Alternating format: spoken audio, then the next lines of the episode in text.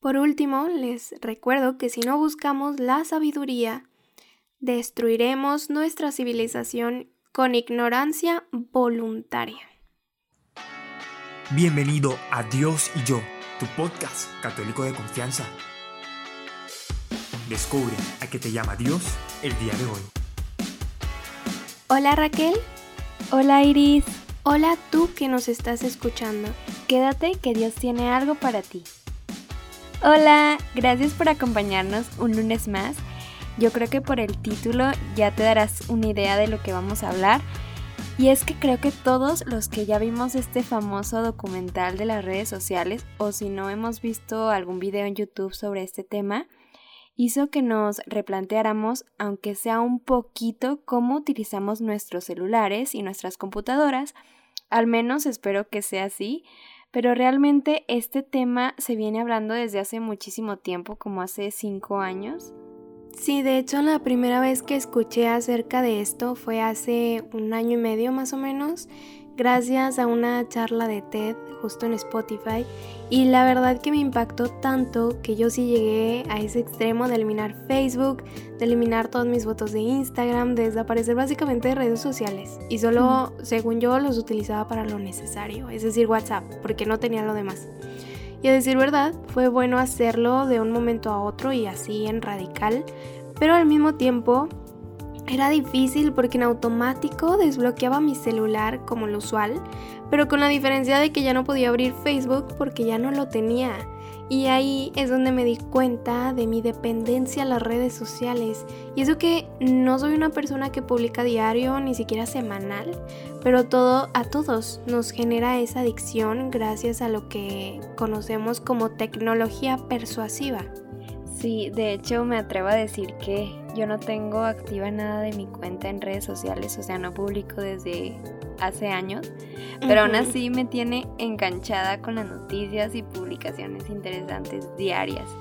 Pero bueno, vamos a enfocarnos en lo que nos decías de tecnología persuasiva, que pues es el diseño aplicado intencionalmente con un objetivo específico, que es modificar una conducta, o sea, nuestra conducta para que actúen de cierta forma.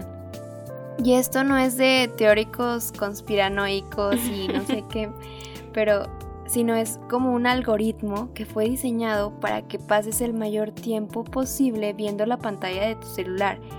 Y esto ha generado experimentos de contagio a gran escala y se ha ido mejorando gracias a la recopilación de todos tus datos para que su sistema predictivo de lo que te gusta y lo que no te gusta sea cada vez más específico y por lo tanto pues te sea más y más adictivo. Sí, y hasta da miedo. Y si nos preguntamos cómo o por qué funciona esto, pues básicamente es gracias a que nosotros como humanos tenemos una necesidad natural de relacionarnos con las personas. La producción, nosotros tenemos una producción cerebral de neurotransmisores como la dopamina, que esto ayuda a que activen nuestras motivaciones, nuestros deseos, emociones, placeres.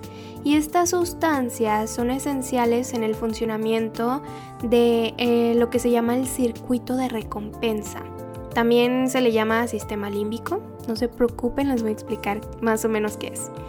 Esto controla no solo los comportamientos básicos para nuestra supervivencia como el comer, el beber o el reproducirnos, sino que también eh, actúa en nuestra interacción social produciéndonos satisfacción o decepción en una relación ya sea de amistad, noviazgo, papá, mamá, lo que sea.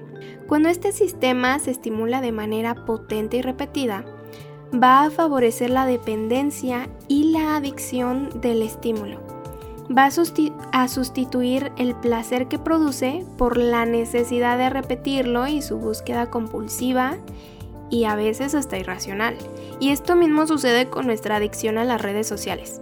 Hemos adoptado esa necesidad primitiva que tenemos de estímulo de recompensa, pero ahora con likes, con comentarios, con visualizaciones, y esto ha traído una consecuencia bastante grave, sobre todo para los jóvenes. El ingreso a hospitales por heridas autoinfligidas o intentos de suicidio aumentó en adolescentes mayores y en preadolescentes en cifras que antes no veíamos. Hoy, y este tema está bastante fuerte, pero bueno, ustedes ahorita se han de preguntar, pero este tema que tiene que ver con la iglesia y el cristianismo, o sea, ¿cómo nos afecta a nosotros como católicos? Pues para empezar esto afecta a todos, no hay discriminación, no importa si eres católico o no, pero para eso hay que tener en cuenta que esto ya, ya se vuelve parte como una adicción, una polarización, una radicalización, eh, cuánto vemos en Facebook con una promoción de la ira, de la vanidad. Y esto debido a que cada persona es un Truman y tiene su propia realidad con sus propios hechos en cada uno de sus celulares. Espera, espera, yo no sé qué es Truman. ¿Es una película o serie o qué? bueno, Truman, eh, esta palabra viene justamente de una película. Truman Show es una película viejita que actúa Jim Carrey, que básicamente este personaje cree llevar una vida normal, pero no tienen idea de que constantemente lo graban 24/7 horas. no, no la he visto, pero pues la voy a ver. Es que la verdad no me gusta mucho el actor, pero la veré. Y es que, bueno, eso es lo que cuentas, es una película, pero realmente ahorita sí nos están vigilando las 24 horas a través de nuestro celular o computadora. Y yo creo que como católicos sabemos cuál es la verdad en Cristo.